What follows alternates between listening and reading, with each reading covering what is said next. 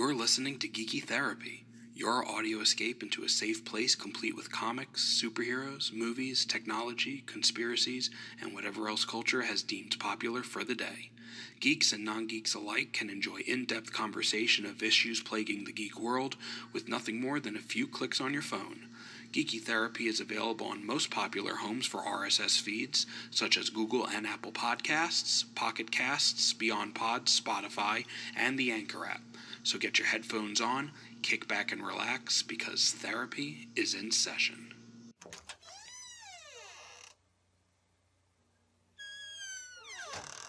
Good afternoon, sir. How can I help you today? Rello, my name is Scooby Doo. I have my first therapy appointment today. Okay, wonderful. Well, welcome. I'll have to ask you to fill out a little paperwork before the therapist can see you, for insurance purposes, of course. Here you are. Just fill in the top section, your medical history, and then the presenting problem, and just bring it back to me, okay, hun? Okay. Let's. Rame, Rupert, Do. Hmm. Okay, okay, okay. Problem. Reparation anxiety. Right, Miss Raggy. We did everything together. Re wrought bad guys, ran from monsters, hid from monsters, celebration snacks, rad dessert, rand second dessert, rand third dessert. He was my best friend. But was I his best friend? No. I walk in on him and his girlfriend once, and suddenly it's time to get his own place. He rarely calls. It's like the last 20 years don't exist. Look, it sounds like a sad story, but maybe you should write it on the paper because I've got my own shit to deal with, okay? Uh-huh. Ro, I'm sorry. Rasshole.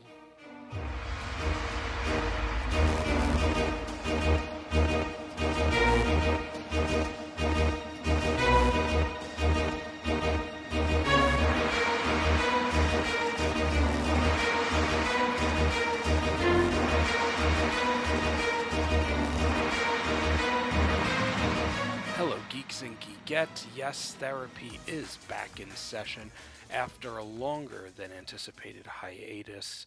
I am back, um, and today we'll we'll begin with a confession. As you can tell from the title, this episode will be about the confessions of a collector because folks that is exactly what I am. I am a collector and collecting has for a long time been a highly criticized niche of the pop culture world. We as uh, collectors are typically mocked, made fun of, um, not just for spending habits, but also for the items that we choose to collect. Uh, collecting has so often been looked at as, as strange and abnormal, uh, and in many cases negative, that there is a small sub area of psychology that is based on collecting. Uh, you can Google psychology of collecting and you'll be able to find a couple articles about it. And it developed out of the idea of wanting to better understand what motivates people to uh, spend so much money, uh, you know, time, energy, not only building a collection, but what sparks that initial desire. And then once it's started what keeps them maintaining it? Considering that with a lot of collectibles there is quite a large cost. Uh, and again like I, I, mentioned before not just a financial cost um, but the amount of time energy uh, that is put into someone building uh, the collection that they can be happy with. Um, I think everybody collects something. I, I don't believe that we're talking about uh, the general individual because let's face it, we, we all collect things even if we don't think that we're collecting them. Um, I mean, how many people go on vacations and take pictures? Technically, you are collecting pictures. You're collecting photographs. Um, collect ticket stubs from games, uh, sports games, concerts, souvenirs, uh, trophies, medals, certificates. Uh, you know, for some parents, they may collect all kinds of things children's artwork, um, I think that we all collect something. Um, but I think that there is something that clearly separates those people from the collectors that are usually uh, singled out for their hobbies. And I think that the first is that there is usually an emotional bond to the items that a collector is, I don't want to say collecting, is acquiring. The value of of a collector's collection is not just based on uh, any sort of monetary gain. It's not just and it doesn't have to have any any financial any future financial implications at all it, it doesn't matter that a collector chooses to for example um, you know something that's really popular and has been over the past few years and continues to be in terms of collecting and popular culture are uh, the funko brand uh, pops uh, Funko Pops and, and all and all the things that exist underneath that umbrella. Uh, the majority of Funko Pops at retail value are between ten and fifteen dollars, and at the end of the day, outside of certain exclusives, uh, limited runs, uh, limited chases, the majority of those pops are going to remain at at the price for which they were purchased. Uh, you know, someone may want to collect a whole, you know, the entire run of, uh, let's say, Gargoyles, because I know that's a, an upcoming series of Funko Pops that's going to be released uh, towards the end of the summer. And other than maybe the two exclusives that'll be coming out, the majority of those are not going to go up in value at all.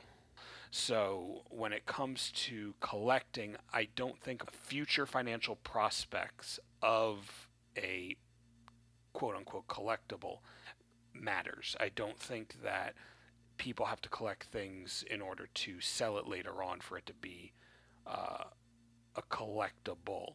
Um, I think that for the group of people I'm thinking about, which includes myself, there is an a very strong emotional component and i would say that it really is maybe more of a 70-30 split between the emotional and then the monetary component with emotional having the 70 of course uh, i think within pop culture a lot of times the collector is uh, reliving a lot of uh, nostalgia from their childhood and a lot of the things that collectors in pop culture collect tend to relate back to something that they enjoyed as a child. Um, and it allows them to maintain a collection, maybe of a happier time or a more pure time, which, I mean, let's face it, how many of us are guilty of that? Especially when you really start um, delving into the area of adult living, uh, you know, the financial responsibilities and things of that nature, it it's pretty common to think back to your childhood when you probably thought, "I can't wait to be an adult." Um, you know, when you probably thought, "I can't wait to be an adult," and you get there, and now you're like, "Man, I wish I was still a kid. Things were easy." Uh, you know, waking up on Saturday mornings having cereal, watching cartoons on Fox Kids. Those were easy times. And it can be, and, and for some people, it can be kind of depressing uh, if they're unhappy with their adult lives. And so collecting can kind of help ease sometimes anxiety or difficult emotions about the past. Um, but you know, I, think that again, there is that emotional component, not just to their childhood or the nostalgia or the or the the period of their life from which the items they're collecting come, but also there is the thrill of collecting.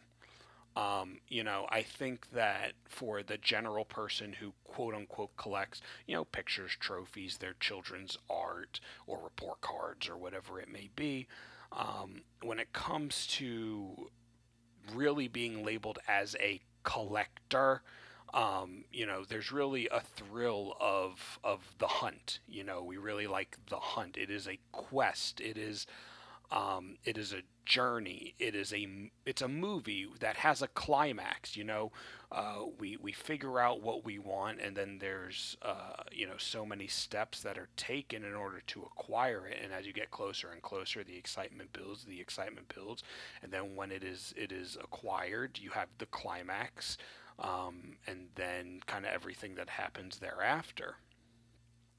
Um, but uh, in terms of, again, in terms of the psychology of collecting that I brought up earlier, it is primarily based in a lot of uh, a lot of Freudian uh, perspective. Uh, if you don't know who Sigmund Freud is, I, I highly encourage you to read up about him or read up about uh, you know psychoanalysis, um, by which he was you know really the uh, the cornerstone of. Um, but uh, kind of just uh, all of it in a nutshell, uh, Freud believed that a lot of psychological, mental, emotional distress uh, really comes from uh, unmet uh, urges and unmet needs that are embalmed within the unconscious mind. And so when we are having issues or we're triggered by something and we're we're anxious or depressed or something along those lines it is our unconscious mind using the conscious mind um, to send off alarms uh, that something is wrong or something has been wrong. And so, with the psychology of collecting, um, it, it takes a very kind of dark, dark tone to the collector, uh, and kind of describes collecting as uh, people focusing on their object of desire.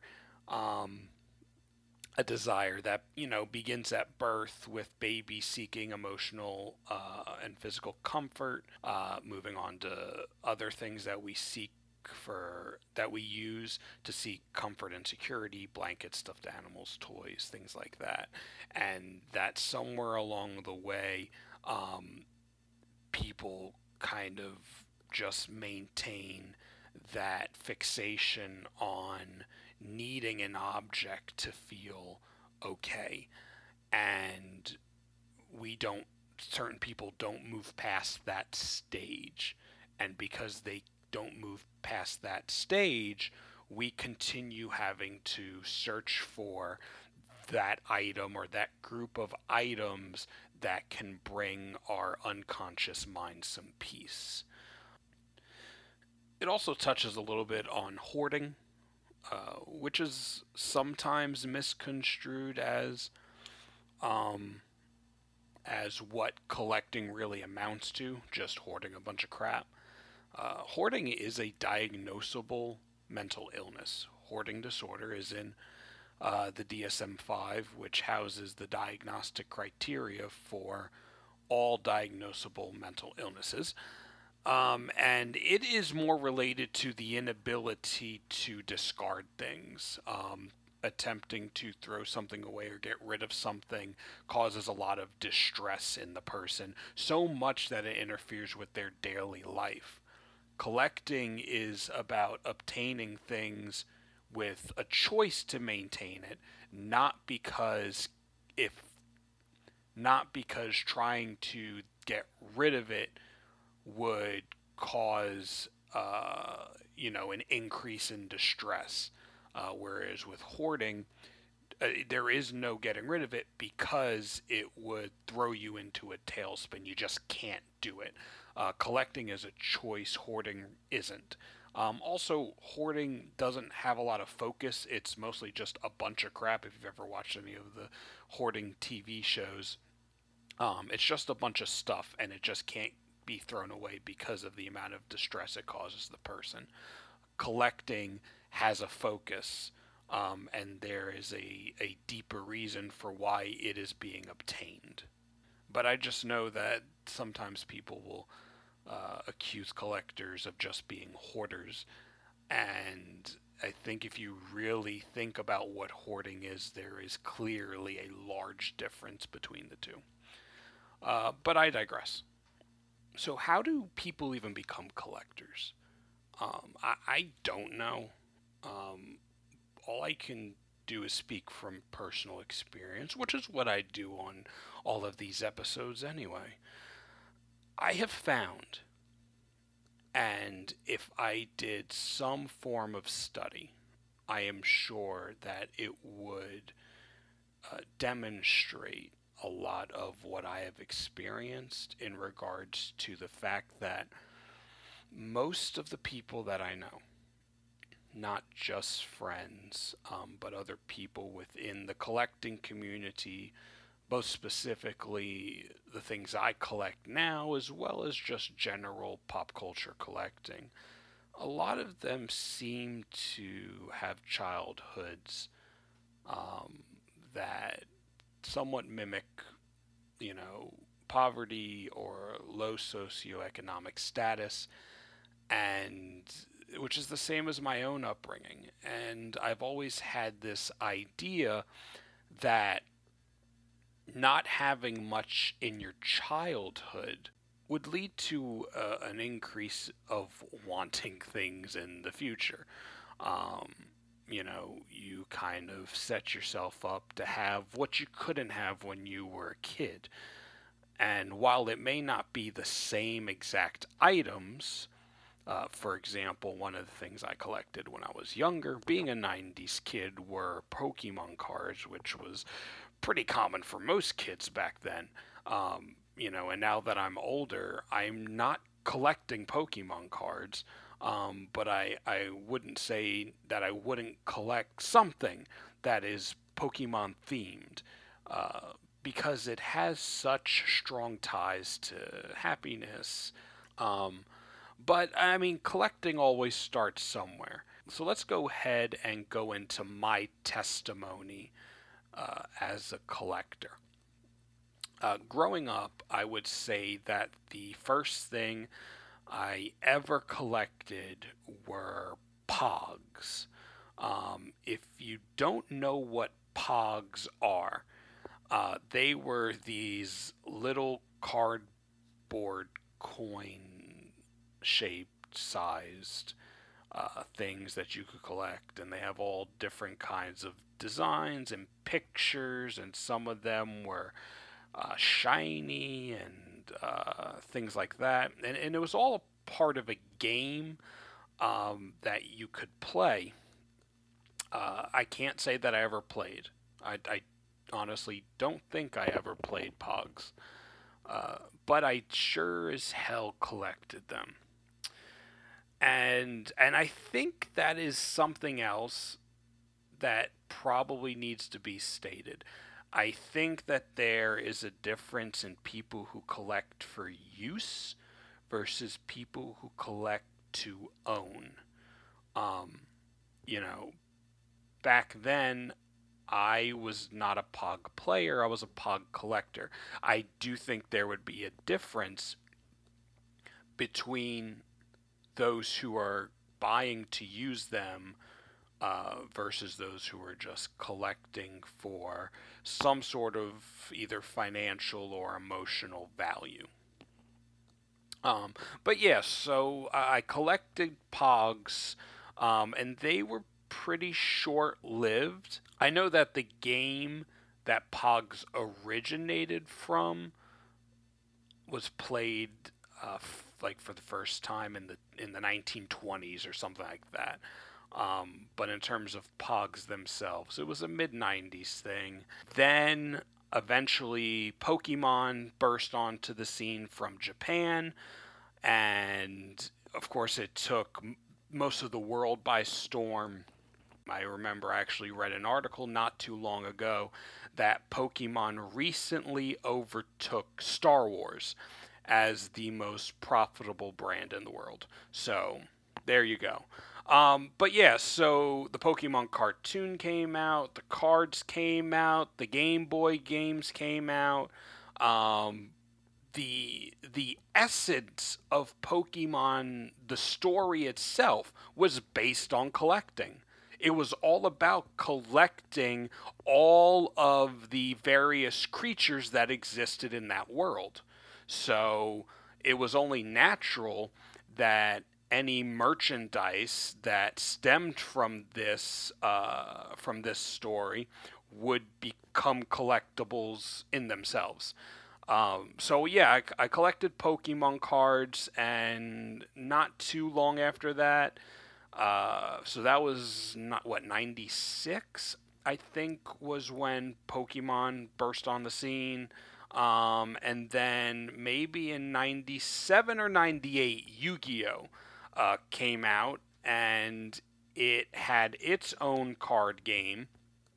Um, which also during that time there was a little show called Digimon uh, that existed kind of as a direct competitor to Pokemon, um, and I and I kind of uh, jumped into collecting those cards a little. Um, but again, I think the big thing here in in mentioning is that I never played Pokemon.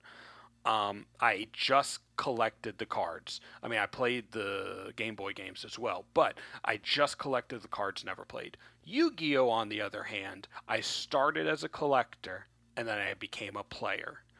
At some point, I do think it would have been appropriate for me to change my terminology from I collect Yu Gi Oh! cards to just stating that I play Yu Gi Oh! Because just playing it in, in itself means that I have to purchase cards. Um, I wasn't doing it just to own them, there was a use for them. Um, early teens, 12 ish, 13 ish. No, probably even later than that. Maybe 14, 15. Um, I really kind of started pulling back on collecting any form of cards. Um, and I think I probably just stopped collecting altogether. Um, you know, beginning of high school, uh, it's a whole new phase of life. It wasn't until late high school, early college that my next uh, collecting target began, and that was movies. I wanted to have a large movie collection. Um, so, and this was also kind of during the Blu ray boom when Blu rays started not just being uh, that extra expensive version of a movie, um, and so it was not just collecting movies, but it was also transitioning any movies that I already had to Blu ray versions. Um, and so that helped with the uh, quote unquote hunt. Um, it, it was just an extra part of the journey. Um, so I collected movies, um, and I didn't collect that much. Um, it's not like now I have a wall just full of movies. Um, I may have a hundred and forty Blu-rays, and then maybe a hundred DVDs. Um, but again, at some point, that uh, the desire just kind of died out, and from that point, I started moving more into comic-based memorabilia. Um, you know, I was always into comic based characters as a kid, mostly X Men, but also Spider Man and uh, Spawn, uh, Batman, you know, kind of the usuals. And so I started moving into collecting figures, Marvel Legends, and then kind of naturally the collecting figures evolved into what would be called small scale statues. Now, these are not uh, sculpted out of clay or stone. Um, these are all plastic, PVC, um, and really the biggest difference between them and action figures, other than size, is that they're static. Um, they may be in a really cool action pose, have a cool base, things like that, uh, but you can't move them. Um, you know, there is no articulation. Uh, whereas with action figures, um, normally those are purchased to play with. Um, I mean, you can pose them and then leave them alone, but the statue is designed solely for the purpose of being on display. Um, the small scale stuff, so I would say this was more late college. Yeah, late college into grad school. And then mostly after grad school, once I actually got a big boy job and started making money. Um, small scale lasted probably not as long as it should have before I jumped into the creme de la creme of statue collecting, and that is the larger scale um, statues that are actually made, you know, with a stone mix. Um, and so, if if you're interested in what that is, these are the types of things that you would see on uh, sideshowtoy.com. Um, average size, two feet tall. And so that's kind of where I am now. Um, it started from these little cardboard um, coin shaped things, and it has evolved into a 25 inch tall Spider Man statue that I can stare at. So, yeah, uh, that's how that happens. So, if you are a collector, be wary. Um, it can escalate quite quickly. To further explore perhaps uh, some other dimensions of a collector's mindset, uh, I'm going to go through a list of uh, 10 things that uh, only collectors understand. Uh, I happened to I happened to come across this on the internet and I thought that it would be a good tool for a more in depth analysis of how collectors' minds focus on some aspects of life a little differently than non collectors. I'm going to preface this discussion with something that isn't included on the list, but that I feel is a pillar of collecting mindset. And that is that every monetary purchase is judged on the basis of the thing that you collect. For example, if I go grocery shopping and I spend $120, I will think, man, I should have only spent 80. Then that would have been 40 more dollars towards a deposit for a statue. Or I will have fast food one day and I'll spend six bucks and I'll think, I should have just eaten at home. And that six bucks could have gone towards a statue or towards a comic. Um, and I find that happening quite frequently. Every purchase is made in respect to my respective collectible. And if there's one real positive aspect of daily living that collecting uh, inadvertently or unexpectedly aids in, it is budgeting.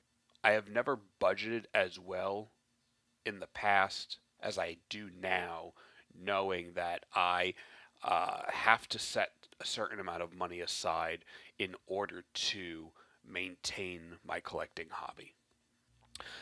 So, number one is that there is a difference between a collectible and a toy. I think that this is perhaps why this group of individuals tends to be targeted so frequently is because the general population just sees them as buying toys, that they haven't grown up, that they are acting like kids. I don't think there's anything wrong with any adult buying anything that they want to purchase with money that they earn, first of all. And to purchase anything that tends to be labeled as meant for a child, I think, is just a testament to one's security over their identity. And usually, the things that are collected are limited in some way, shape, or form. Toys are mass produced to reach as many people as possible, whereas most collectibles are limited or are put out only for a short time or are seasonal or whatever the specific um, limitation is, it is limited in some way. Um, collecting in itself, again, and I brought this up earlier, is a very ordinary and normal thing to do. It is not this rare uh, one in one million scenario of a hobby. There was some sort of census taken in the UK about four years ago that concluded that one in three people in the UK were collectors in one way or another. So if you are a collector and you've ever felt ostracized or like an outcast, you're not. There is probably a hundred people down the block collecting the same thing you are. Number three is that buying two of the exact same thing is perfectly okay. Uh, we are not one and done's usually. Uh, we don't believe that having one is enough sometimes. I think that something that is hard for some people to wrap their heads around, which I don't know why, is that some collectibles maintain their value only if they are left alone. They are left in mint condition, and that includes the boxes. And I will never understand why people don't get it. The box is a part of the product. And so sometimes we would like to have a second one so that we can maintain the mint condition of one while we can enjoy the other one in a display. Number four, a person's collection is only as much of an investment as they want it to be. Again, collecting does not have to mean monetary investment. Just because someone is a collector does not mean that they plan on making money off of what they are doing. Value, a, an, an item's value, is not just monetary, it is also personal interest, it's also emotional. And sometimes that is the only basis for a person's collection. Number five kind of plays back to number three. Sometimes you just don't want to unbox something. Sometimes you buy it and you just leave it and you just let it sit for a bit. Sometimes it there's a specific reason for it. Sometimes you want to get in the right mood. And sometimes you just want to leave it in the box forever. That happens. Number six, putting your collection on display fills you with happiness. Most collectors are going to have their things out and about, out for the whole world to see. If you walk into a collector's house and you do a full walkthrough, at some point you will recognize that they are a collector. If you are a collector and you have your collection stored away in the attic, in the basement, in the garage, in a closet, get it out for whatever reason. I don't care if your wife doesn't want it displayed. I don't care if you are ashamed. Bring it out. Let the world see. Post it on your Instagram. Post it on your Facebook. Let the world know how proud you are for the things that you collect. Number seven, that feeling you get when someone plays with your collectibles as if they're toys. So let's remember number one was there's a difference between the two. Collectibles and toys are different. Don't touch people's stuff. You shouldn't touch people's stuff anyway. Eight, you appreciate the moment when you look at your collection and realize how big it has become. Yes, sometimes size does matter. And there is a momentous feeling of accomplishment as you acknowledge and are aware of the amount of growth your collection has over time. Because really, when you think about it, saying someone has a large collection or a small collection is really relative. I have, uh, you know, uh, right now I am set up to have a collection of three, six, seven, eight, nine, ten, maybe 11 statues. And for me, that would be a big collection, especially with the financial commitment. That is our accomplishment. And I'm not going to say that it is comparable to this, but perhaps it's slightly similar to people watching their kids grow. That is something that they have put a lot of time, energy, and money into, and they want to see it grow and perhaps, you know, become something better. So, again, not saying they're comparable completely, but yeah, there may be some similarities there. Uh, number nine, a person's collection becomes a part of their identity. Again, collecting is not a compulsion. It is not just getting stuff and keeping stuff because we can't get rid of it. It is not the same as hoarding.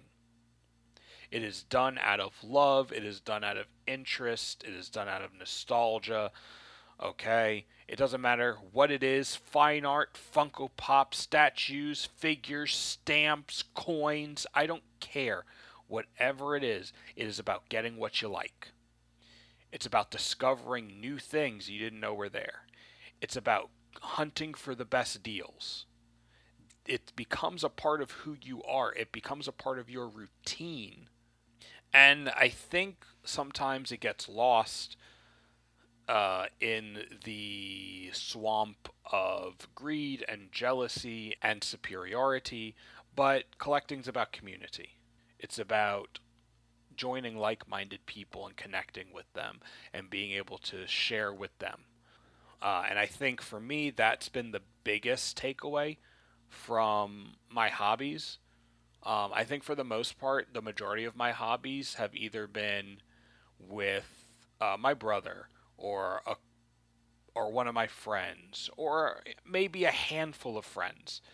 But as I've gotten older and I started getting into, you know, some of the more serious collecting hobbies, the amount of people out there who are collecting and are part of communities through social media is is enormous and I have connected with people um, in other countries and I have always felt like that is what the purest essence of collecting should be about.